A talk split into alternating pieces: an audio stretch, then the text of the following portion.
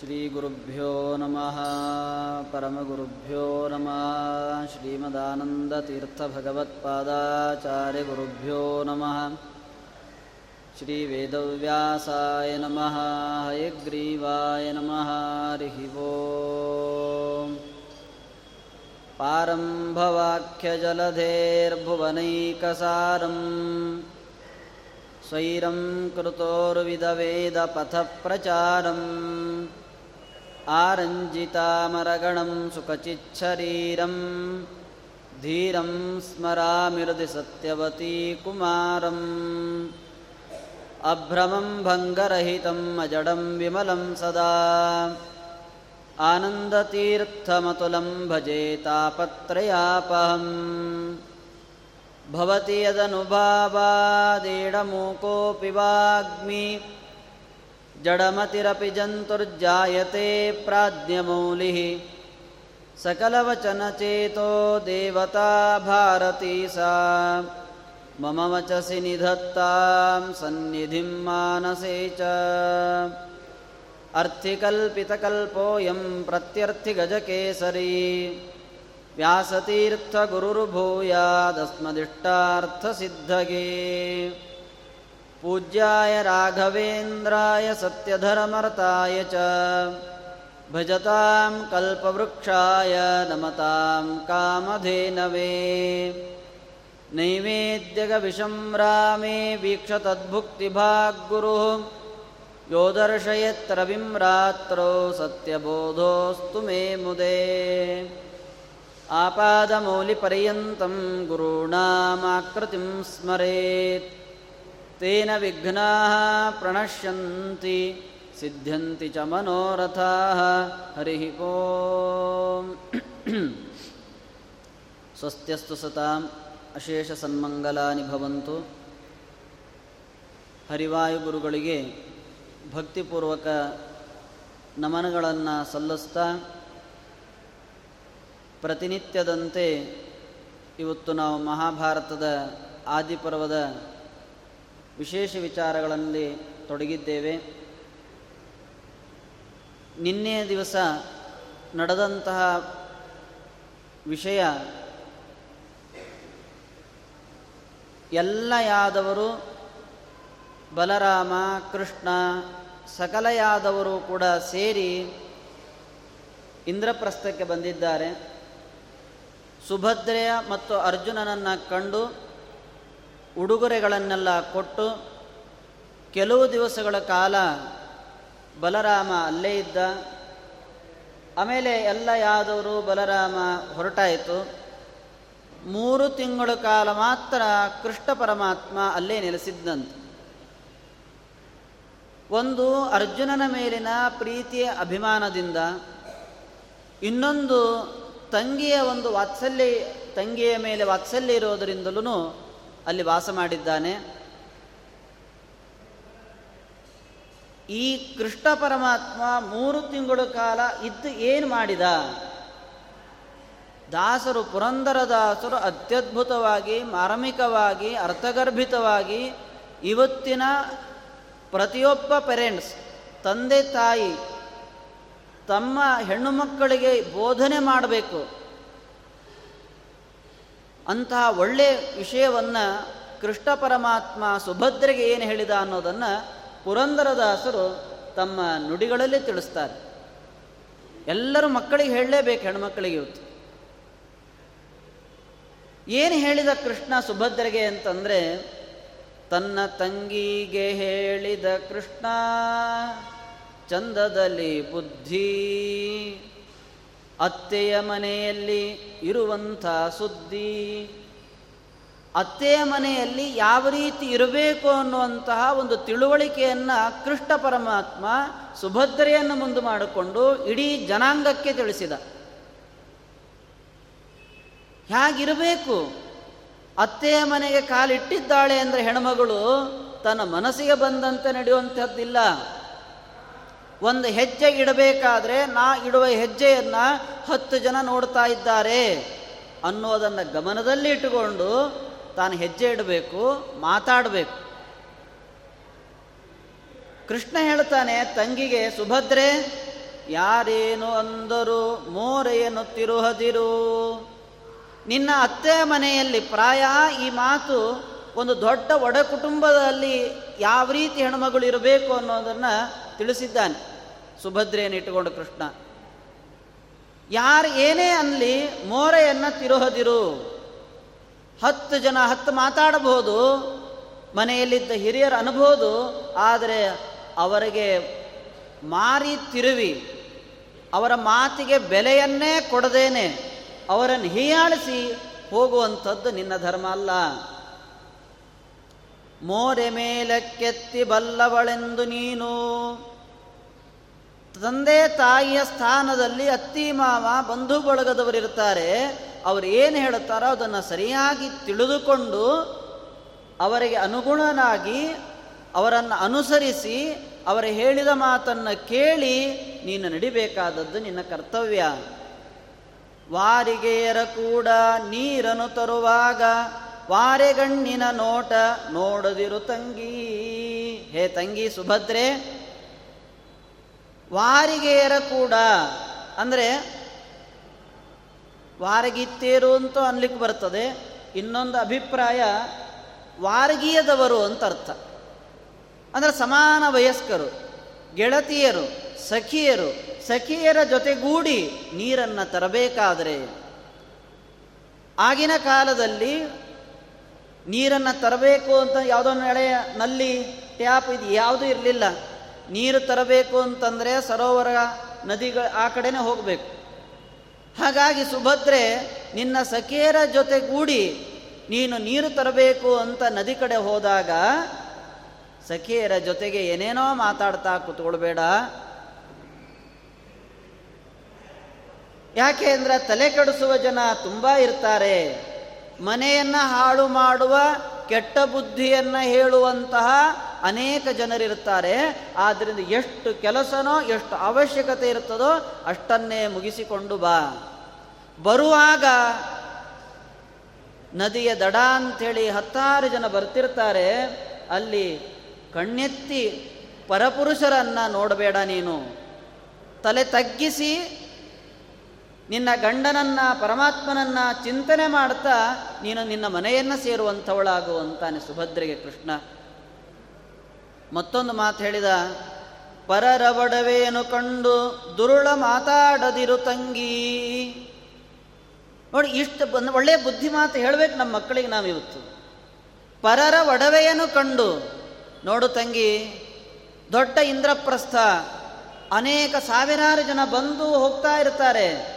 ಶ್ರೀಮಂತರು ಬರ್ತಿರ್ತಾರೆ, ಮೈ ತುಂಬ ಒಡವೆ ಹಾಕ್ಕೊಂಡಿರ್ತಾರೆ, ಅದನ್ನು ನೋಡಿ ದುರುಳ ಮಾತಾಡದಿರು. ಕೆಟ್ಟ ಮಾತಾಡಿ ಅಸೂಯೆ ಪಟ್ಟು, ಅವರಿಗೆ ಏನೇನೋ ಅಂದು, ಅದನ್ನು ಮಾಡಬೇಡ. ನೆರೆ ಹೊರೆಯರಿಗೆ ನೀನು ತಲೆಬಾಗಿ ನಡಿಯೇ. ಮನೆಯಲ್ಲಿ ಯಾರು ಹಿರಿಯರು, ಗುರುಗಳು ಅತ್ತೆ ಅಂತ ಅಂತಿರ್ತಾರಲ್ಲ, ಅವರಿಗೆ ತಲೆಬಾಗಿ ನಡಿ. ಇವತ್ತಿನ ಎಲ್ಲರಿಗೂ ಹೇಳಬೇಕು. ಯಾಕಂದರೆ ಎಲ್ಲ ಏನು ಹೇಳೋದು ಅಂದರೆ, ಎಲ್ಲ ಮದುವೆಗೆ ಒಪ್ಪಿರ್ತಾರೆ ಹೆಣ್ಮಗಳು. ಆಮೇಲೆ ಕರೆದು ಅವಾಗ ಮುಂದೆ ಗಂಡ ಆಗೋನ ಜೊತೆಗೆ ಮಾತಾಡೋದು ಏನು ಗೊತ್ತಾ? ಇಲ್ರಿ ರಾಹುಕೇತು ಇದ್ದರೆ ನಾವು ಮಾಡ್ಕೊಳ್ಳೋದಿಲ್ಲ. ಅಂದರೆ ಎಂಥ ಒಂದು ಹೀನ ಪರಿಸ್ಥಿತಿ ನೋಡ್ರಿ. ತಂದೆಯ ತಾಯಿಯ ಸ್ಥಾನದಲ್ಲಿರುವ ಅತ್ತೆ ಮಾವ ಅವರನ್ನು ರಾಹುಕೇತು ಅಂತ ಕಡೆಗಣಿಸೋದು ಅಂತಂದರೆ ದೊಡ್ಡ ಅಪಚಾರ ಅದು. ಆ ರೀತಿ ಮಾತಾಡಬಾರ್ದು. ಈ ಹೆಣಮಗಳು ಆ ರೀತಿ ಅನ್ನಬಾರದು. ಇವಳನ್ನು ಕೈ ಹಿಡಿತೇನೆ ಅಂತಂದ ಮಾತ್ರಕ್ಕೆ ಹೆತ್ತು, ಹೊತ್ತು, ಸಾಕಿ, ಸಲಹಿದ ತಂದೆ ತಾಯಿಗೆ ಕೈ ಕೊಟ್ಟು ಇವಳ ಕೈ ಹಿಡಿಬಾರ್ದು ಅವನು ಯಾಕೆ ಅಂದರೆ ಏನೇ ಆಗಲಿ ತಂದೆಯ ತಾಯಿಯ ಋಣವನ್ನು ತೀರಿಸ್ಲಿಕ್ಕಾಗುವುದಿಲ್ಲ. ತಂದೆಯ ಋಣವನ್ನು ಏನೋ ತೀರಿಸಬಹುದು, ಆದರೆ ತಾಯಿಯ ಋಣ ತೀರಿಸ್ಲಿಕ್ಕೆ ಸಾಧ್ಯ ಇಲ್ಲ. ಇಡೀ ಜಗತ್ತಿನಲ್ಲಿರುವ ಸಮಸ್ತ ಜನರು ತಲೆಬಾಗಿ ನಮಸ್ಕಾರ ಮಾಡ್ತಾರೆ ಯತಿಗಳಿಗೆ. ಆದರೆ ಆ ಯತಿಗಳು ಒಬ್ಬಳನ್ನ ಬಿಟ್ಟು ಇನ್ಯಾರಿಗೂ ನಮಸ್ಕಾರ ಮಾಡುವುದಿಲ್ಲ. ಯಾರಿಗೆ? ತನ್ನನ್ನು ಹಡದಂತಹ ಹೆತ್ತು, ಹೊತ್ತು, ಸಾಕಿ, ಸಲಹಿದ ತಾಯಿಗೆ ದೊಡ್ಡ ಯತಿಗಳು ಲೋಕಮಾನ್ಯರಾದಂಥ ಯತಿಗಳು ನಮಸ್ಕಾರ ಮಾಡ್ತಾರೆ ಅಂದರೆ ತಾಯಿಗೆ ಎಂಥ ಸ್ಥಾನ ಇದೆ? ಇಡೀ ವೇದ ಹೇಳುವ ಮಾತೇನು? ಮಾತೃದೇವೋಭವ ತಾಯಿಗೆ ಅಂತ ದಿವ್ಯ ಸ್ಥಾನ ಇದೆ. ಮಾತೃಗಯೆಗೆ ಹೋದಾಗ ತಾಯಿಯನ್ನು ಉದ್ದೇಶಿಸಿ, ಮೃತಳಾದ ತಾಯಿಯನ್ನು ಉದ್ದೇಶಿಸಿ ಒಂದೊಂದು ಪಿಂಡ ಇಡಬೇಕಾದ್ರೆ ಕಣ್ಣೀರು ಬರ್ತದೆ. ಹಾಗಾಗಿ ತಾಯಿಯ ಉಪಕಾರ ಅವ್ರು ಮರಿಲಿಕ್ಕೆ ಸಾಧ್ಯ ಇಲ್ಲ, ಋಣ ತೀರಿಸಲಿಕ್ಕೆ ಸಾಧ್ಯ ಇಲ್ಲ. ಅಂತಹ ತಾಯಿ ಕೈತುತ್ತು ಕೊಟ್ಟವಳನ್ನು ನಾವು ಮರೆತು ಅವಳನ್ನು ಬಿಟ್ಟು ಯಾವಳೋ ಒಬ್ಬ ಹೆಣ್ಣಿಗೆ ಮರುಳಾಗಿ ಹೋಗ್ತಾರೆ ಅಂತಂದರೆ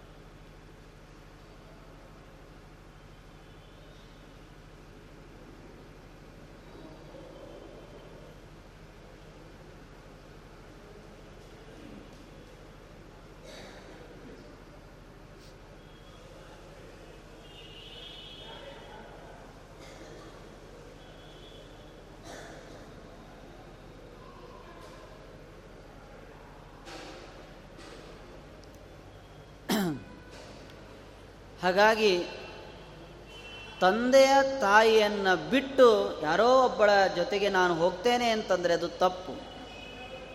ಹಾಗಾಗಿ ಕೃಷ್ಣ ಅಂತಾನೆ, ನೋಡು ತಂಗಿ, ನೀನು ಅತ್ತೆಯ ಮನೆಯನ್ನು ಸೇರಿದಾಗ ಅತ್ತೆ ಮಾವ ತಂದೆಯ ಸ್ಥಾನದಲ್ಲಿರ್ತಾರೆ ಅಂತ ತಿಳ್ಕೊಂಡು ಅವರಿಗೆ ಗೌರವ ಕೊಟ್ಟು ತಲೆಬಾಗಿ ನಡಿ ನೀನು. ನೆರೆಹೊರೆಯರ ಕಂಡು ನೀ ಬದುಕು ಮಾಡಮ್ಮ.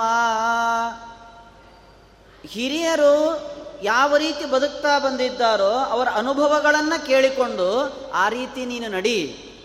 ಇವತ್ತೇನಾದರೂ ಮನೆಯಲ್ಲಿದ್ದಂಥ ಹಿರಿಯರು ಏನಾದರೂ ಅನುಭವ ಹೇಳಲಿಕ್ಕೆ ಶುರು ಮಾಡಿದರೆ ಶುರು ಮಾಡಿದರೆ ನೋಡ್ರಿ ತಮ್ಮ ಪುರಾಣ ಅಂತ. ಏನೇನೋ ಮುದುಕ ಒಟ ಒಟ ಒಟ ಒಟ ಶುರು ಮಾಡಿದ ಅಂತ. ಆದರೆ ಹಾಗನ್ನಬಾರದು ಮನೆಯಲ್ಲಿರುವಂಥ ಅವರ ಮಾತುಗಳನ್ನು ಕೇಳಿ ಬದುಕು ಮಾಡಮ್ಮ ಅಂತಾರೆ. ಬದುಕು ನೀನು ಸರಿಯಾಗಿ ಅಂತಂದಿದ್ದಾನೆ ಕೃಷ್ಣ. ಮತ್ತೆ ಹೇಳಿದ ತಂಗಿಗೆ, ಬಂಗಾರದ ಪೇಟೆಯೊಳು ಅಂಗಡಿಗೆ ಹೋಗದಿರು ತಂಗಿ. ಇವತ್ತು ಎಷ್ಟೋ ಆಗಿದೆ ಬಂಗಾರದ ರೇಟು. ಆದರೆ ಯಾರೂ ಹೋಗದೇ ಇರುವುದೇ ಇಲ್ಲ. ಮತ್ತು ಬಂಗಾರದ ಪೇಟೆಗೆ ಹೋಗ್ತಾರೆ. ಅಂದರೆ ಅತಿರೇಕವಾಗಿ ಮಾಡಬೇಡ್ರಿ ಅಂತಾನೆ ಕೃಷ್ಣ. ಎಷ್ಟು ಅವಶ್ಯಕತೆ ಇದೇನೋ ಅಷ್ಟನ್ನು ಧಾರಣೆ ಮಾಡಿರಿ. ಅತಿರೇಕದ ಬಂಗಾರದ ವ್ಯಾಮೋಹ ಅದು ಕಲಿಯ ಪ್ರವೇಶಕ್ಕೆ ಕಾರಣ. ಕಲಹಕ್ಕೆ ಕಾರಣ. ಆದ್ದರಿಂದ ಕೃಷ್ಣ ಅಂದ ಬಂಗಾರದ ಪೇಟೆಯೊಳು ಅಂಗಡಿಗೆ ಹೋಗದಿರು. ಮುತ್ತು, ರತ್ನ, ಬೆಳ್ಳಿ, ಬಂಗಾರ ಅಂತ ಅಂಗಡಿಯ ಪೇಟೆಗೆ ಹೋದರೆ ಅನೇಕ ಬೇರೆ ಬೇರೆ ಕಡೆನೆ ಮನಸ್ಸು ವಿಚಲಿತವಾಗಿ ಹೋಗ್ತದೆ. ಅಂಗನೆಯರಿಗೆ ಮಾನಭಂಗ ಮಾಡದಿರು ತಂಗಿ. ನಿನ್ನಂಥ ಅನೇಕ ಸ್ತ್ರೀಯರಿರ್ಬೋದು ಆದರೆ ಒಬ್ಬರನ್ನ ನೋಡಿ ಹೊಟ್ಟೆ ಕಿಚ್ಚು ಪಟ್ಟು ಹತ್ತಾರು ಜನರ ಮುಂದೆ ಅವರನ್ನು ಅವಮಾನಿಸಬೇಡ. ಒಬ್ಬ ಹೆಣ್ಮಗಳಿಗೂ ಅವಮಾನ ಆಗುವಂತೆ ನೀನು ನಡ್ಕೊಳ್ಬಾರದು. ನಿನ್ನದೇನೋ ಮನೆಯ ಕೆಲಸ ಏನಿದೆನೋ ಅದನ್ನು ಚಾಚು ತಪ್ಪದೆ ಹಿರಿಯರು ಏನು ಹೇಳ್ತಾರೋ ಆ ರೀತಿ ನಡ್ಕೊಳ್ಬೇಕು. ಬಂಗಾರ ವಸ್ತ್ರಗಳು ಮುಚ್ಚಿಕೊಳ್ಳಮ್ಮ. ಎಂಥ ಮಾತು ನೋಡ್ರಿ. ಎಲ್ಲೋ ಒಂದು ನಾವೇನು ಮಾಡ್ತೇವೆ ಅಂತಂದರೆ ಇವತ್ತಿನ ಜನಾಂಗದಲ್ಲಿರುವವರು ಮದುವೆ, ಮುಂಜೆ ಏನೋ ಒಂದು ಸಮಾರಂಭ ಇದೆ ಅಂತಂದರೆ ಬಳ್ಳಿ ಬೆಳ್ಳಿ ಬಂಗಾರ ಮೈತುಂಬ ಬಂಗಾರ ಹಾಕ್ಕೊಂಡು, ಏನೇನೋ ದೊಡ್ಡ ದೊಡ್ಡ ಹಾಕ್ಕೊಂಡು ಆ ಸಂಭ್ರಮದ ವಾತಾವರಣಕ್ಕೆ ಹೋಗ್ತಾರೆ. ಜನ ಎಲ್ಲ ನೋಡಿ ಖುಷಿ ಪಡಲಿ ಅಂಥೇಳಿ. ಆದರೆ ಕೆಲವರೇನೋ ಸಂತೋಷ ಪಡ್ಬೋದು. ಹೊಟ್ಟೆ ಕಿಚ್ಚುಪಟ್ಟು ದೃಷ್ಟಿದೋಷವನ್ನು ಬಿಡುವರು ಇರ್ತಾರೆ. ಹತ್ತು ಜನರ ಒಂದು ಕಪ್ಪು ಕಣ್ಣಿಗೆ ಅರ್ಥ ದೃಷ್ಟಿದೋಷಕ್ಕೆ ಒಳಗಾಗಬೇಡ. ಕೆಂಗಣ್ಣಿನಿಂದ ನೋಡೋವರಿರ್ತಾರೆ ಅದರಿಂದ ದೃಷ್ಟಿದೋಷ ತಾಕಿ ಇದ್ದ ಒಂದು ಆಸ್ತಿಯು ಆ ದೃಷ್ಟಿದೋಷದಿಂದ ಹಾಳಾಗ್ತದೆ. ಹತ್ತು ಮಂದಿಯ ಮುಂದೆ ನಿನ್ನ ವೈಭವದ ಬಂಗಾರದ ವಸ್ತ್ರಗಳ ಒಡವೆಗಳ ಪ್ರದರ್ಶನವನ್ನು ನೀನು ಮಾಡಬೇಡ.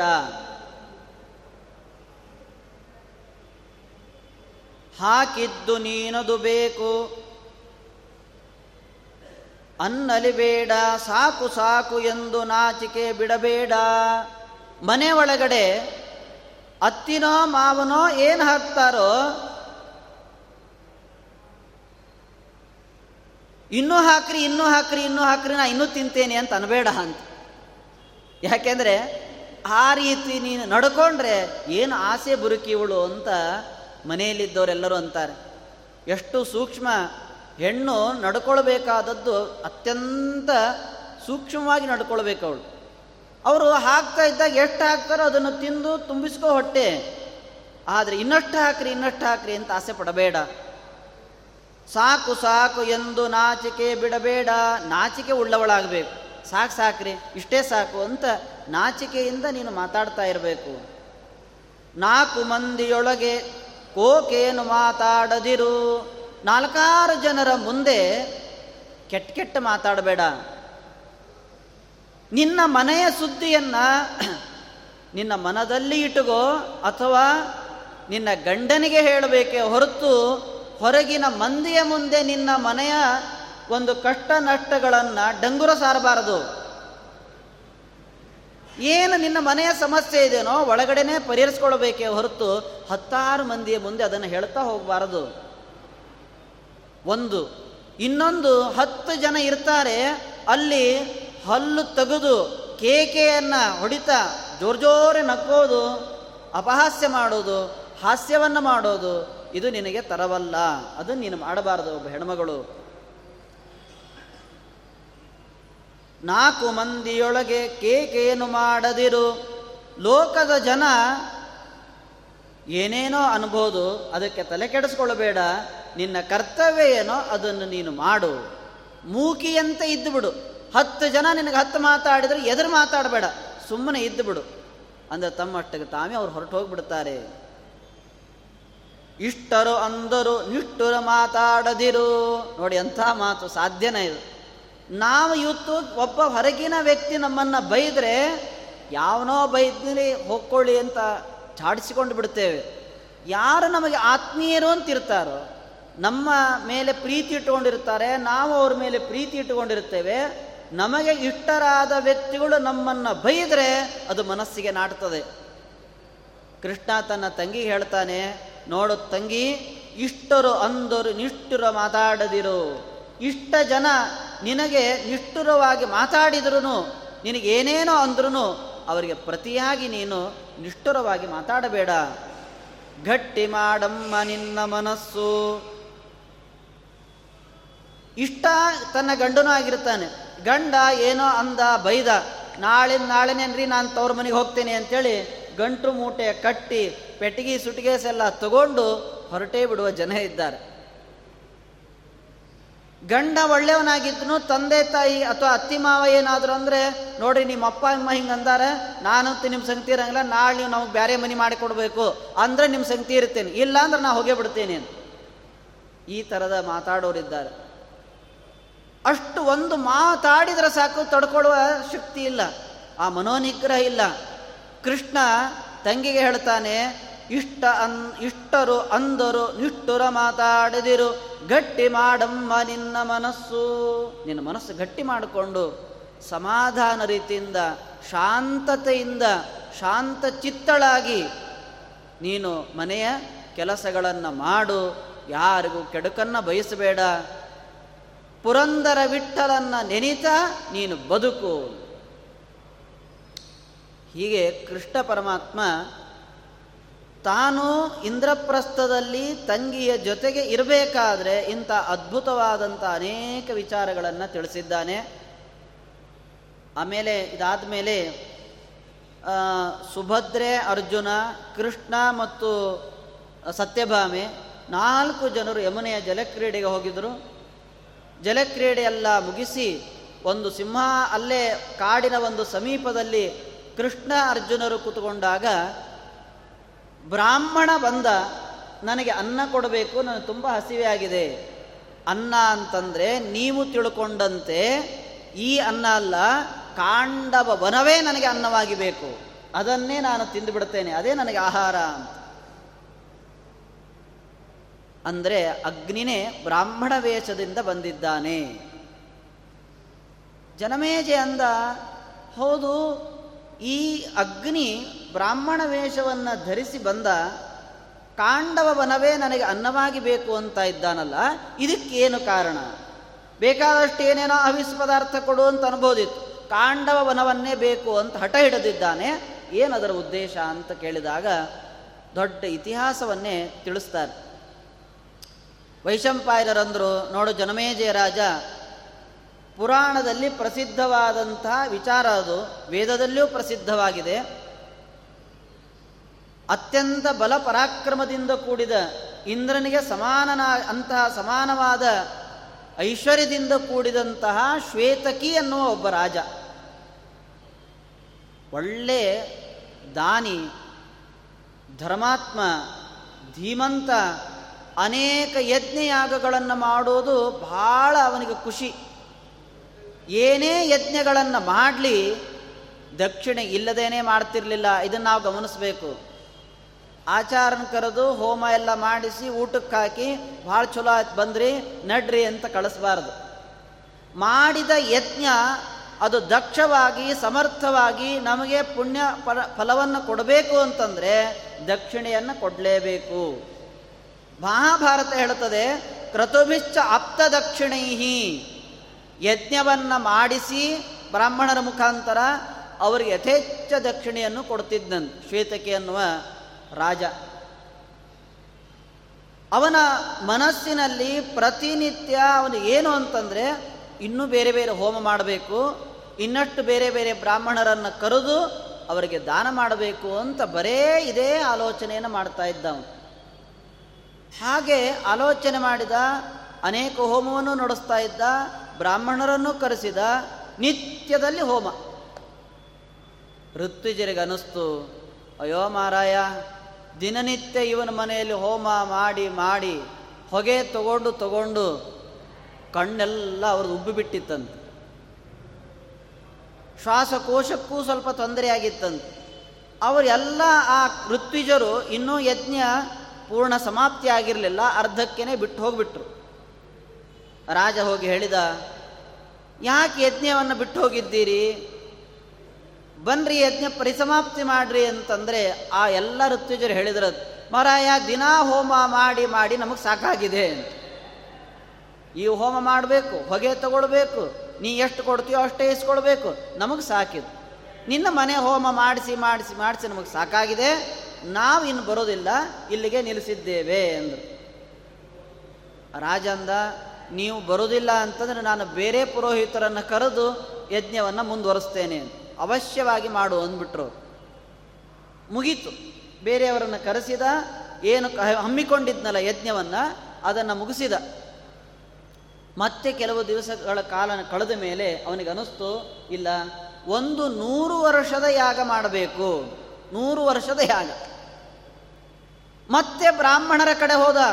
ಋತ್ವಿಜರಿಗೆ ಅಂದ ಋಷಿಮುನಿಗಳಿಗೆ ಹೇಳಿದ, ನೀವು ಬರ್ರಿ, ನೂರು ವರ್ಷ, ನೂರು ದಿವಸಗಳ ಕಾಲ ಯಜ್ಞ ಮಾಡಬೇಕು ಅಂತ ಅಪೇಕ್ಷೆ ಪಟ್ಟಿದ್ದೇನೆ, ನೀವು ಬರಬೇಕು ಅಂತ ಅಂಗಲಾಚಿ ಬೇಡಿ, ಕೈಕಾಲ ಬಿದ್ದು ಕೇಳಿಕೊಂಡ. ಯಾರು ಒಪ್ಪಲಿಲ್ಲ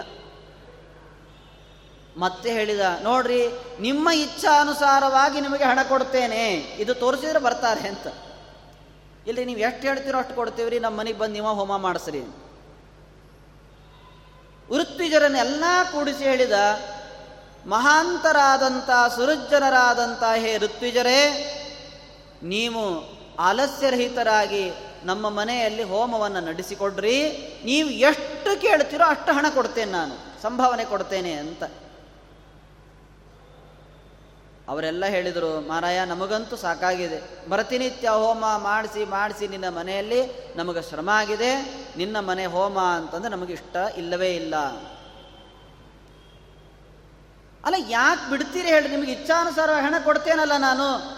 ನನ್ನನ್ನು ಬಿಡಬೇಕಾದ್ರೆ ಕಾರಣ ಇರಬೇಕು. ನಾನೇನಾದರೂ ಪತಿತನಾಗಿದ್ದರೆ ನಿಮ್ಮ ಸೇವೆಯನ್ನು ನಾನು ಸರಿಯಾಗಿ ಮಾಡದವನಾಗಿದ್ದರೆ ನನ್ನನ್ನು ಬಿಡಬಹುದು ನೀವು ಎಷ್ಟು ಕೇಳಿತೀರೋ ಅಷ್ಟು ಕೊಡ್ಲಿಕ್ಕೆ ತಯಾರಿದ್ದೇನೆ. ನಾನೇನು ಪತಿತನಲ್ಲ? ನಿಮ್ಮ ಸೇವೆಯಲ್ಲೇ ನಿರತ ಬ್ರಾಹ್ಮಣರು, ಋಷಿಮುನಿಗಳು ಅಂತಂದರೆ ನನಗೆ ಪರಮ ಪ್ರೀತಿ. ಅವರನ್ನು ಬಿಟ್ಟು ನಾನು ಯಾರನ್ನೂ ನಂಬಿಲ್ಲ. ದಯಮಾಡಿ ಬಂದು ಹೋಮವನ್ನು ನಡೆಸಿಕೊಡ್ರಿ ಅಂತ ಅಂಗಲಾಚಿದ, ಕೈಕಾಲ ಬಿದ್ದು ಪ್ರಾರ್ಥನೆಯನ್ನು ಮತ್ತಷ್ಟು ಪರಿಪರಿಯಾಗಿ ಮಾಡಿದ. ನಾನೇನಂತ ಅಪರಾಧ ಮಾಡಿದ್ದೇನೆ ಹೇಳ್ರಿ, ಯಾಕೆ ನನ್ನನ್ನು ಪರಿತ್ಯಜಿಸ್ತೀರಿ ಋತ್ವಿಜರೆಲ್ಲ ಹೇಳಿದ್ರು, ಇಲ್ಲಪ್ಪ, ನೀವು ಬೇಕಾದಷ್ಟು ಹಣ ಕೊಟ್ಟರು ನಾವಂತೂ ಬರ್ಲಿಕ್ಕೆ ತಯಾರಿಲ್ಲೇ ಇಲ್ಲ. ಅಷ್ಟು ಬ್ರಾಹ್ಮಣರು ಋತ್ವಿಜರೆಲ್ಲ ಅಷ್ಟು ಪಟ್ಟಿಡ್ಕೊಂಡ್ಬಿಟ್ರು. ಹಾಗಾದರೆ ಏನು ಮಾಡಬೇಕು? ನಾನಂತೂ ನೂರು ದಿವಸ ಹೋಮ ನಡೆಸಬೇಕು ಅಂತಿದ್ದೇನೆ, ಉಪಾಯ ಹೇಳ್ರಿ. ಆಗ ಋತ್ವಿಜರಂದರು, ಗಚ್ಚ ರುದ್ರ ಸಕಾಶಂ ತಂ ತ್ವಾಂ ಯಾಜಯಿಷ್ಯತಿ. ಇಲ್ಲಿಂದ ಮಹರುದ್ರ ದೇವರ ಕುರಿತು ಹೋಗು ಮಹರುದ್ರ ದೇವರು ಬಂದು ನಿನ್ನ ಮನೆ ಹೋಮವನ್ನು ಮಾಡಿಸ್ತಾರೆ. ಅವರೇ ಮಾಡ್ತಾರೆ. ಹಾಗೆ ಅಂತ ಹೇಳಿ ಅವರ ಮಾತಿಗೆ ಅನುಗುಣವಾಗಿ ಹೊರಟ ಕೈಲಾಸ ಪರ್ವತದ ಸಮೀಪದಲ್ಲಿ ಕೂತುಕೊಂಡು ಮಹರುದ್ರ ದೇವರನ್ನು ಕುರಿತು ತಪಸ್ ಮಾಡಿದ್ದಂತೆ ಆ ತಪಸ್ಸು ಮಾಡ್ತಾ ಮಾಡ್ತಾ ಹೇಗೆ ಅಂತಂದರೆ ಹನ್ನೆರಡು ದಿವಸಕ್ಕೆ ಒಮ್ಮೆ ಒಂದು ಸ್ವಲ್ಪ ಆಹಾರ ತಗೊಳ್ಳೋದು. ಚಪಾತಿ ಭಕ್ರಿ ಅಲ್ಲ ಮತ್ತು ಗೆಡ್ಡೆ ಗೆಣಸುಗಳನ್ನು ಸ್ವೀಕಾರ ಮಾಡೋದು.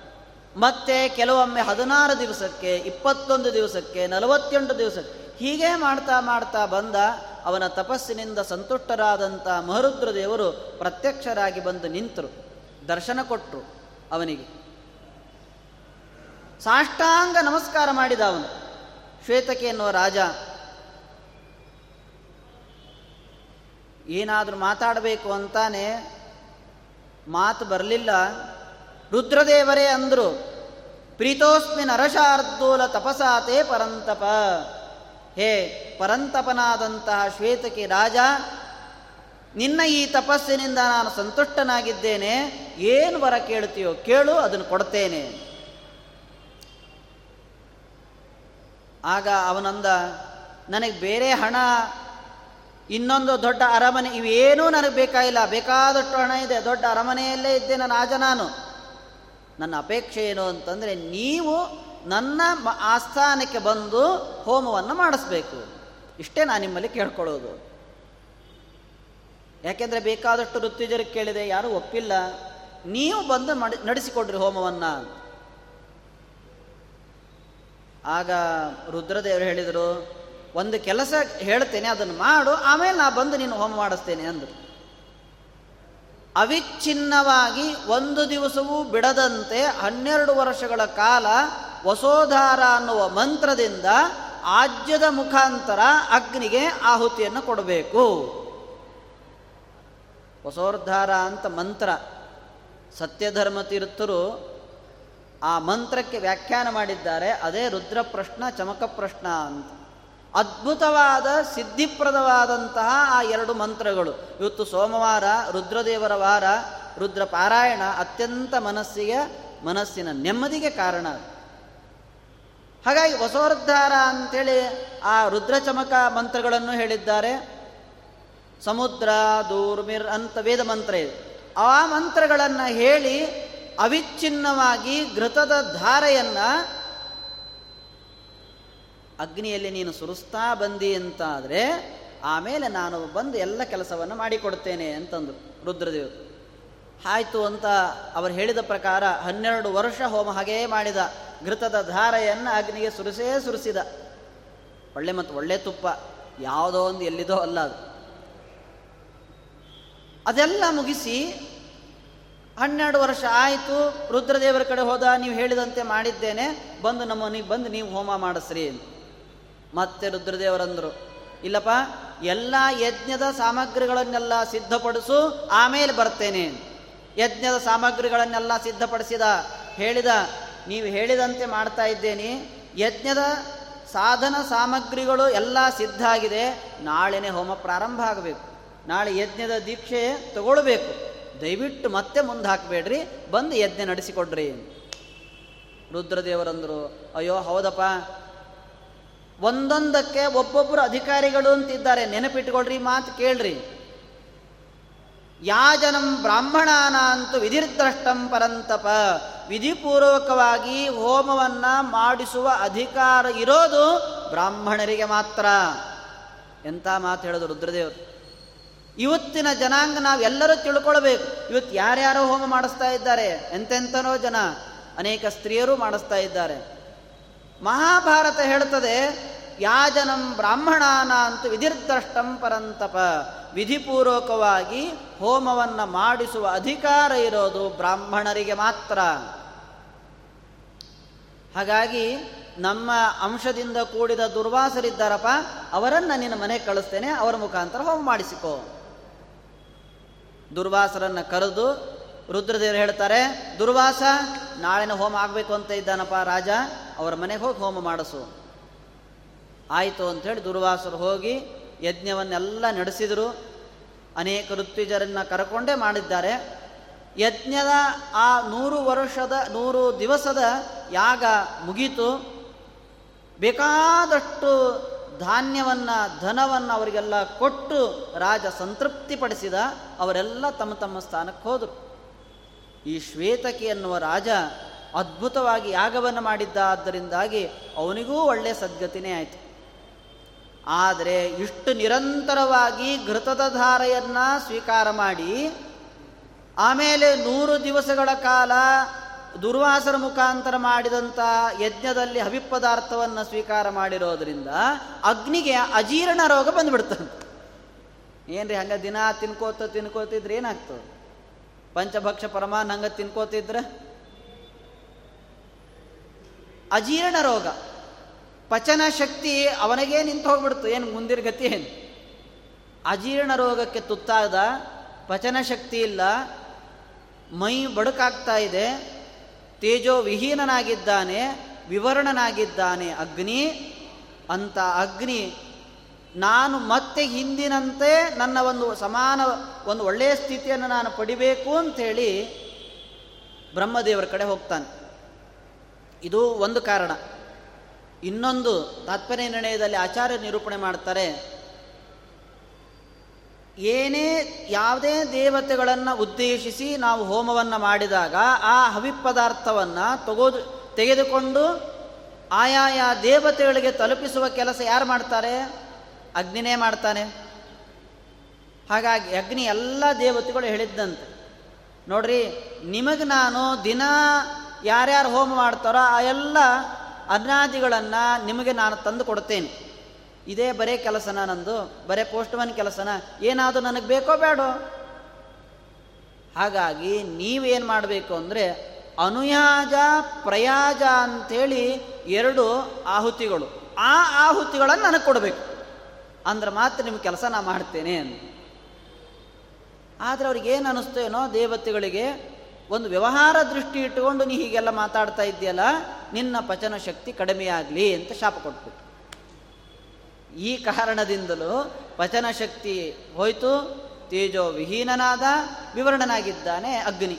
ಬ್ರಹ್ಮದೇವರಲ್ಲಿ ಹೋಗಿ ಕೇಳಿದ, ನಾನು ಹಿಂದಿನಂತೆ ಒಂದು ಸ್ವಸ್ಥ ಚಿತ್ತನಾಗಿ ಒಳ್ಳೆಯ ಸ್ವಭಾವ ಒಳ್ಳೆಯ ಆರೋಗ್ಯವಂತನಾಗಿ ಜೀರ್ಣಶಕ್ತಿ ಉಳ್ಳವನಾಗಬೇಕು, ತೇಜೋವಂತನಾಗಬೇಕು, ಬಲವಂತನಾಗಬೇಕು ಒಳ್ಳೆಯ ವರ್ಣದಿಂದ ಕೂಡಿದವನಾಗಬೇಕು. ಉಪಾಯ ಹೇಳಬೇಕು ನೀವು. ಬ್ರಹ್ಮದೇವರಂದರು ನೀ ಏನು ಮಾಡಬೇಡ ಇಲ್ಲೇ ಒಂದು ಕಾಂಡವ ಅಂತ ದೊಡ್ಡ ವನ ಇದೆ ಅದನ್ನು ನೀನು ತಿಂದಿ ಅಂತಾದರೆ ಎಲ್ಲ ಈ ರೋಗ ಪರಿಹಾರ ಆಗ್ತದೆ ಅಂದರು. ಅಗ್ನಿ ಆ ಬ್ರಹ್ಮದೇವರ ಮಹತಿಗೆ ಅನುಗುಣವಾಗಿ ಕಾಂಡವನಕ್ಕೆ ಹೋಗ್ತಾನೆ ದಗದಗ ಪ್ರಜ್ವಲಿಸಲಿಕ್ಕೆ ಶುರು ಮಾಡಿದ. ಆದರೆ ಅಲ್ಲೇನಾಯಿತು ಅನೇಕ ಪ್ರಾಣಿಗಳ ಒಂದು ಬೀಡದು ವಾಸಸ್ಥಳ. ಅಲ್ಲಿರುವಂಥ ಸಾವಿರಾರು ಆನೆಗಳು ಏನು ಮಾಡಬೇಕು ಅಂದರೆ ಆ ಸರೋವರದಿಂದ, ನದಿಯಿಂದ ನೀರು ಸೊಂಡೆಲಿಂದ ತರಬೇಕು. ಎಲ್ಲಿ ಪ್ರಜ್ವಲಿಸ್ತಾ ಇದ್ನೋ, ಬೆಂಕಿ ಎಲ್ಲಿ ಉರಿತಾ ಇತ್ತೋ ಅಲ್ಲಿ ನೀರನ್ನು ಹಾಕಿ ಆರಿಸೋದಂತ. ಮತ್ತೆ ಇನ್ನೊಂದು ಕಡೆ ಉರಿಯುವ ಜ್ವಾಲೆ ಬರ್ತಾ ಇತ್ತು. ಮತ್ತೆ ಬೇರೆ ಆನೆಗಳು ಬರಬೇಕು. ಅವುಗಳಿಂದಲೂ ಸಾಧ್ಯ ಆಗದೇ ಇದ್ದಾಗ ಅನೇಕ ಹೆಡೆಗಳಿಂದ ಕೂಡಿದಂತಹ ಸರ್ಪಗಳು ತಮ್ಮ ಹೆಡೆಯಲ್ಲಿ ನೀರನ್ನು ತುಂಬಿಸಿಕೊಂಡು ಅಲ್ಲಿ ತಂದು ಬಿಡ್ತಾ ಇದ್ದು ಅಂತ ಆ ಅಗ್ನಿಯನ್ನು ಶಮನ ಮಾಡ್ತಾ ಇದ್ದು. ಇನ್ನಷ್ಟು ಮತ್ತು ಹಾಗೆ ಬೆಳೀತಾ ಬಂದಾಗ ಆ ಕಾಂಡವ ವನದಲ್ಲಿದ್ದ ಸಕಲ ಪ್ರಾಣಿಗಳು ತಮ್ಮ ಶಕ್ತಿಗೆ ಅನುಗುಣವಾಗಿ ನೀರನ್ನು ತಂದು ಅಗ್ನಿಯನ್ನು ಶಮನ ಮಾಡಲಿಕ್ಕೆ ಶುರು ಮಾಡಿದ್ದಾವೆ. ಅಗ್ನಿ ಶಾಮಕ ದಳ ಬರಲೇ ಇಲ್ಲ. ಅಲ್ಲಿದ್ದ ಪ್ರಾಣಿಗಳೇ ಅದನ್ನು ಶಮನ ಮಾಡಿದ್ದಾವೆ. ಮತ್ತೆ ಬಂದು ಹೇಳಿದ, ಬ್ರಹ್ಮ, ನೀ ಏನೋ ಹೇಳಿದಿ, ಹಾಗೆ ಮಾಡ್ಲಿಕ್ಕೆ ಹೋದೆ. ಆದರೆ ಏನು ಮಾಡೋದು? ಪ್ರಾಣಿಗಳೆಲ್ಲ ಬಂದು ನನ್ನನ್ನು ಅರಸ್ತಾ ಇದ್ದಾವೆ. ನಾನು ಏನು ಮಾಡಬೇಕು ಅಂತ ನನಗೆ ತಿಳಿತಾ ಇಲ್ಲ. ಹಾಗಾದರೆ ಇನ್ನೊಂದು ಉಪಾಯ ಹೇಳ್ತೇನೆ ಸ್ವಲ್ಪ ದಿವಸಗಳ ಕಾಲ ತಡಿ. ಇದೇ ಒಂದು ಕಾಂಡವ ವನದ ಸಮೀಪಕ್ಕೆ ಯಮುನೆಯಲ್ಲಿ ಜಲಕ್ರೀಡೆ ಆಡಬೇಕು ಅಂಥೇಳಿ ನರ ನಾರಾಯಣ ಅಂಶದಿಂದ ಕೂಡಿದ ಆವೇಶದಿಂದಲೂ ಇದ್ದಂತಹ ಕೃಷ್ಣ ಅರ್ಜುನರು ಬರ್ತಾರೆ. ಅವರಲ್ಲಿ ಪ್ರಾರ್ಥನೆ ಮಾಡ್ಕೋ, ಅವರು ನಿನಗೆ ಒಳ್ಳೆಯ ಸೂಚನೆಯನ್ನು ಕೊಡ್ತಾರೆ ಅಂತ ಬ್ರಹ್ಮದೇವರು ಹೇಳಿದರು. ಆ ಕಾರಣದಿಂದಲೇ ಬ್ರಾಹ್ಮಣ ವೇಷವನ್ನು ಧರಿಸಿ ಆ ಅಗ್ನಿ ಈ ಕೃಷ್ಣ ಅರ್ಜುನರಿರುವ ಸಮೀಪಕ್ಕೆ ಈಗ ಬಂದಿದ್ದಾನೆ ಅಂತಂದರು. ಆ ಅಗ್ನಿ ಬಂದು ಹೇಳಿದ, ನನಗೆ ಈ ಒಂದು ದೋಷ ಉಂಟಾಗಿದೆ, ತೇಜೋವಿಹೀನನಾಗಿದ್ದೇನೆ, ಕಾಂಡವ ವನವೇ ನನಗೆ ಆಹಾರವಾಗಿ ಬೇಕು, ಅದನ್ನೇ ನಾನು ಭಕ್ಷಿಸ್ತೇನೆ. ಅದೇ ನನಗೆ ಅನ್ನ. ಭಾರೀ ಒತ್ತಾಯ ಮಾಡಿದ. ಬ್ರಾಹ್ಮಣ ಬಂದು ಶರಣಾಗತನಾಗಿ ಅದರಲ್ಲಿಯೂ ಅನ್ನ ಕೊಡು ಅಂತ ಕೇಳಿದ್ದಾನೆ ಅಂತಂದಮೇಲೆ ಅವನಿಗೆ ಯಾವ ಥರದ ಅನ್ನನೋ ಅದನ್ನು ಒದಗಿಸುವ ಕರ್ತವ್ಯ. ಯಾಕೆ ಬ್ರಾಹ್ಮಣ ನೋಡ್ರಿ, ಯಾವುದೇ ಒಬ್ಬ ವ್ಯಕ್ತಿಯಾಗಲಿ ಅನ್ನ ಬೇಡಿ ಬಂದಿದ್ದಾನೆ ಅಂದ ಮೇಲೆ ಅವರನ್ನು ನಾವು ಹಾಗೆ ಕಳಿಸಬಾರದು. ಏನಾದರೂ ಕೊಟ್ಟು ಕಳಿಸ್ಬೇಕು ನಾವು. ಅದರಲ್ಲಿ ಬ್ರಾಹ್ಮಣ ಬಂದಿದ್ದಾನೆ ಅಂದಮೇಲೆ ಅವನನ್ನು ಹಾಗೆ ಕಳಿಸೋದು ಧರ್ಮ ಅಲ್ಲ. ಭಾಗವತದ ಒಂದು ಮಾತು, ಅಷ್ಟಾತ್ಯನಂತ ಖಲು ತತ್ವ ಕೋವಿದೈ ಶ್ರದ್ಧಾಹುತಂ ಯನ್ಮುಖ ಇಜ್ಜನಾಮಭಿ ನಾವು ಜಡವಾದ ಅಗ್ನಿಯಲ್ಲಿ ಅಲ್ಲಿ ಆವಾಹನೆ ಮಾಡಿ ಆಹುತಿ ಹಾಕುವುದಕ್ಕಿಂತಲೂ ಪರಮಾತ್ಮನ ನಲ ನಲೆದಾಡುವ ಪ್ರತಿಮೆ ಅಂತಂದರೆ ಯಾರು? ಅದೇ ಬ್ರಾಹ್ಮಣರು. ಅವರನ್ನು ಕರೆದು ಅವರ ಬಾಯಿಗೆ ಅನ್ನ ಹಾಕೋದು ಅಂದರೆ ಮನೆಗೆ ಕರೆದು ಊಟಕ್ಕೆ ಹಾಕೋದು. ಅದು ಬಹಳ ಶ್ರೇಷ್ಠ. ಅದು ನೇರವಾಗಿ ಪರಮಾತ್ಮನಿಗೆ ತಲುಪ್ತದದು. ಹಾಗಾಗಿ ಬ್ರಾಹ್ಮಣ ಇಲ್ಲಿ ಬಂದು ಕೇಳಿದ್ದಾನೆ ಅಂತಂದ ಮೇಲೆ ಅವನಿಗೆ ಒದಗಿಸುವುದು ಕರ್ತವ್ಯ, ಮಾಡಲೇಬೇಕು. ಹಾಗಾಗಿ ಕೃಷ್ಣ, ಅರ್ಜುನ ತಯಾರಾದರು. ಅರ್ಜುನ ಹೇಳ್ತಾನೆ, ಹೌದಪ್ಪ, ನಿನಗೆ ಅನ್ನ, ಕಾಂಡವನ್ನು ಏನೋ ಕೊಡ್ಬೋದು, ಆದರೆ ಅದರ ರಕ್ಷಣೆಗೋಸ್ಕರವಾಗಿ ಇರುವನು ಇಂದ್ರ ಅಂತಂದಿದ್ದಿ.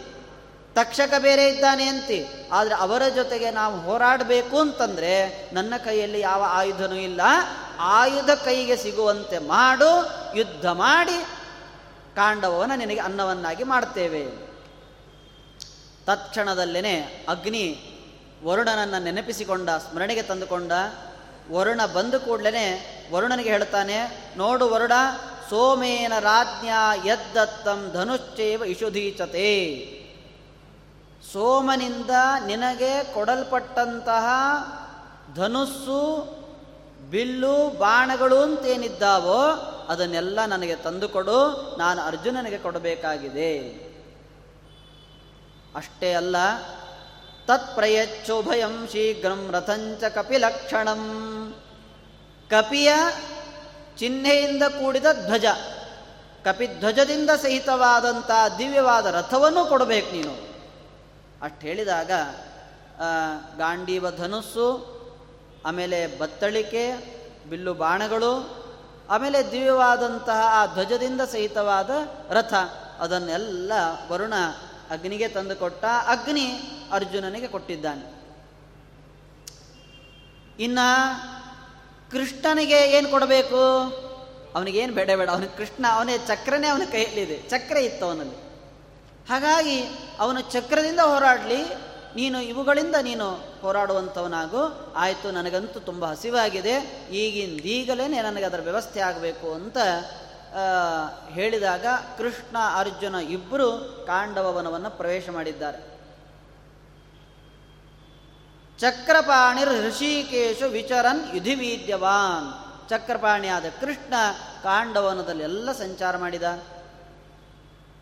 ಒಮ್ಮಿಂದ ಒಮ್ಮಿಗಲೇ ಇವನು ಬೇಕಾ ಅಗ್ನಿ ಕಾಂಡವನದಲ್ಲಿ ಬೇ ಉರಿತಾ ಇದ್ದಾಗ ಮಳೆಯನ್ನು ಸುರಿಸಿದ ಇಂದ್ರ.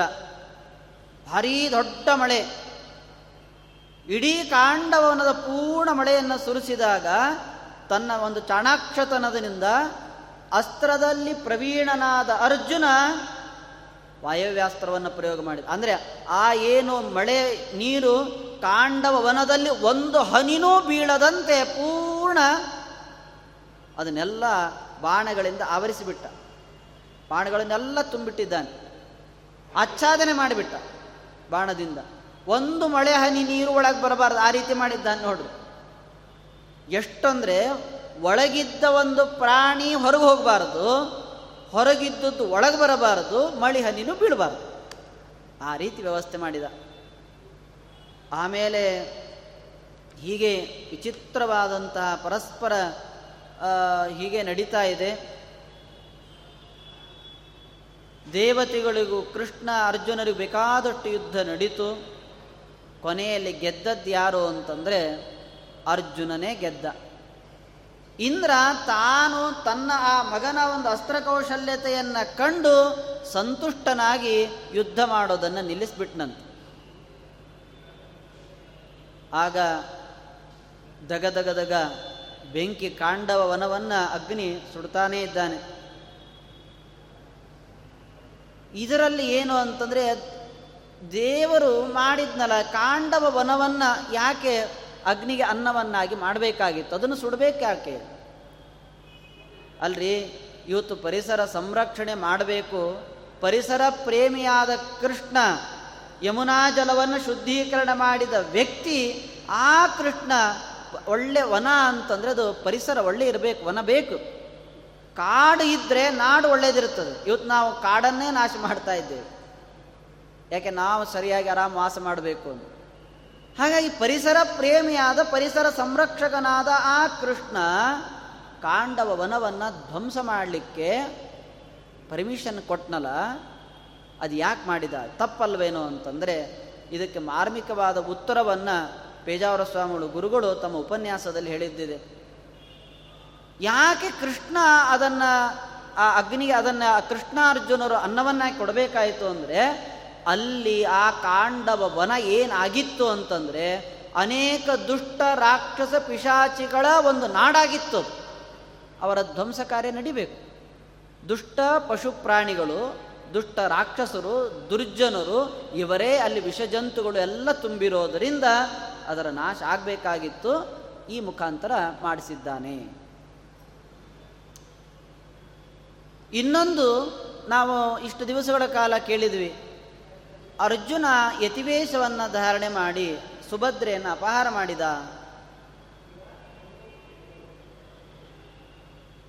ಯಾಕೆ ಕೃಷ್ಣ ಅರ್ಜುನನಿಗೆ ಸನ್ಯಾಸಿ ವೇಷವನ್ನು ಧರಿಸಿ ಇಂತಹ ಕೆಲಸ ಮಾಡಲಿಕ್ಕೆ ಕೇಳಬೇಕಾಯಿತು ಒಂದು ಅಪಹಾರ ಮಾಡೋದು ಅಂದ್ರೆ ಒಂದು ತಪ್ಪು ಕೆಲಸ ಅಲ್ವಾ? ಯಾಕೆ ಇದಕ್ಕೆ ತಾನು ಒಪ್ಪಿಗೆ ಕೊಟ್ಟ? ಅಂದರೆ ಅದಕ್ಕೆ ಅನೇಕ ಕಾರಣ ಇದೆ. ಪ್ರಧಾನವಾಗಿ ಎರಡು ಕಾರಣ ಏನು ಅಂತಂದರೆ, ಒಬ್ಬ ಹೆಣ ಮೊದಲನೇ ಕಾರಣ ಏನು ಅಂತಂದರೆ, ಉತ್ತಮಳಾದಂಥ ಒಬ್ಬ ಹೆಣ್ಣಿನ ಆಸೆಯನ್ನು ಪೂರೈಸೋದು ಕರ್ತವ್ಯ. ಅವಳ ಮನಸ್ಸಿನಲ್ಲಿ ಏನಿರ್ತದೋ ಮನೋಗತವಾದ ಸದಭಿಪ್ರಾಯಕ್ಕೆ ನಾವು ಸ್ಪಂದಿಸಬೇಕು. ಹಾಗಾಗಿ ಅವಳ ಅಭಿಪ್ರಾಯ ಏನಾಗಿತ್ತು? ಸುಭದ್ರೆಯದ್ದು ಅರ್ಜುನನನ್ನು ಪಡಿಬೇಕು ಅಂತಿತ್ತು. ಕೆಟ್ಟವನನ್ನು ಪಡಿಬೇಕು ಅಂತಿದ್ರೆ ತಡಿಬೇಕು. ಇವತ್ತು ಕೆಟ್ಟವರನ್ನೇ ಅನೇಕ ಜನ ಅಪೇಕ್ಷೆ ಪಡ್ತಾ ಇದ್ದಾರೆ. ಅದನ್ನು ತಡೆಯೋದು ಧರ್ಮ. ಆದರೆ ಅರ್ಜುನನಂತ ಒಬ್ಬ ಒಳ್ಳೆಯ ವ್ಯಕ್ತಿಯನ್ನು ಸುಭದ್ರೆ ಅಪೇಕ್ಷೆ ಪಟ್ಟಿರೋದರಿಂದ ಅವಳ ಅಪೇಕ್ಷೆ ಪೂರ್ಣೆ ಮಾಡಬೇಕಾಗಿತ್ತು. ಆದ್ದರಿಂದ ಕೃಷ್ಣ ಅದನ್ನು ಮಾಡಿದ್ದಾನೆ. ಆದ್ದರಿಂದ ಇದರಲ್ಲಿ ಕೃಷ್ಣನ ತಪ್ಪೇನೂ ಇಲ್ಲ. ಎರಡನೆಯದ್ದು ದುರ್ಯೋಧನನ ಸಂಬಂಧವನ್ನು ಬೆಳೆಸುವ ಅಪೇಕ್ಷೆ ಉಳ್ಳವನಾಗಿದ್ದ ಬಲರಾಮ.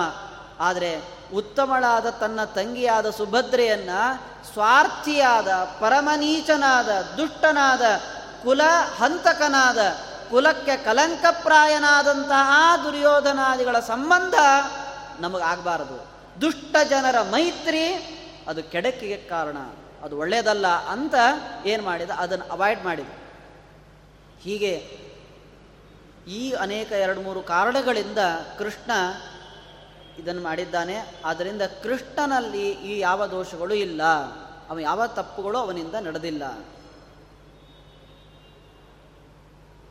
ಅಂತೂ ಈ ಕಾಂಡವ ಒಂದು ವನವನ್ನು ಅದೆಲ್ಲ ದುಷ್ಟ ಜನರ ಒಂದು ನಾಡಾಗಿತ್ತು. ಆದ್ದರಿಂದ ಅದರ ಧ್ವಂಸವನ್ನು ಮಾಡಿದ, ಅಗ್ನಿಯ ಮುಖಾಂತರ ಮಾಡಿಸಿದ, ಅಗ್ನಿಗೂ ಪೂರ್ಣ ತೃಪ್ತಿ ಆಯಿತು. ಕಾಂಡವ ವನದ ಪೂರ್ಣ ದಹನ ಆಗಿದೆ. ಇಷ್ಟೆಲ್ಲ ನಡೆಸ್ತಾ ಇದ್ದಾಗ, ಆ ಕಾಂಡವ ವನದಿಂದ ಬೆಂಕಿ ಎಲ್ಲ ಕಡೆಗೂ ಹತ್ತಿದಾಗ, ಅಲ್ಲಿಂದ ತಪ್ಪಿಸಿಕೊಂಡು ಹೋದ ವ್ಯಕ್ತಿಗಳು ಕೆಲವರಿದ್ದಾರೆ. ಅವರು ಯಾರು ಏನು ಅನ್ನೋದನ್ನು ಮುಂದಿನ ಪ್ರವಚನಕಾರರು ಅದನ್ನು ತಿಳಿಸ್ತಾರೆ ಅಂತ ಹೇಳ್ತಾ ಇವತ್ತಿನ ಉಪನ್ಯಾಸವನ್ನು ಪರಮಾತ್ಮನ ಪಾದಾರವಿಂದಗಳಿಗೆ ಅರ್ಪಿಸ್ತಾ ಇದ್ದೇನೆ. ಶ್ರೀಕೃಷ್ಣಾರ್ಪಣಮಸ್ತು.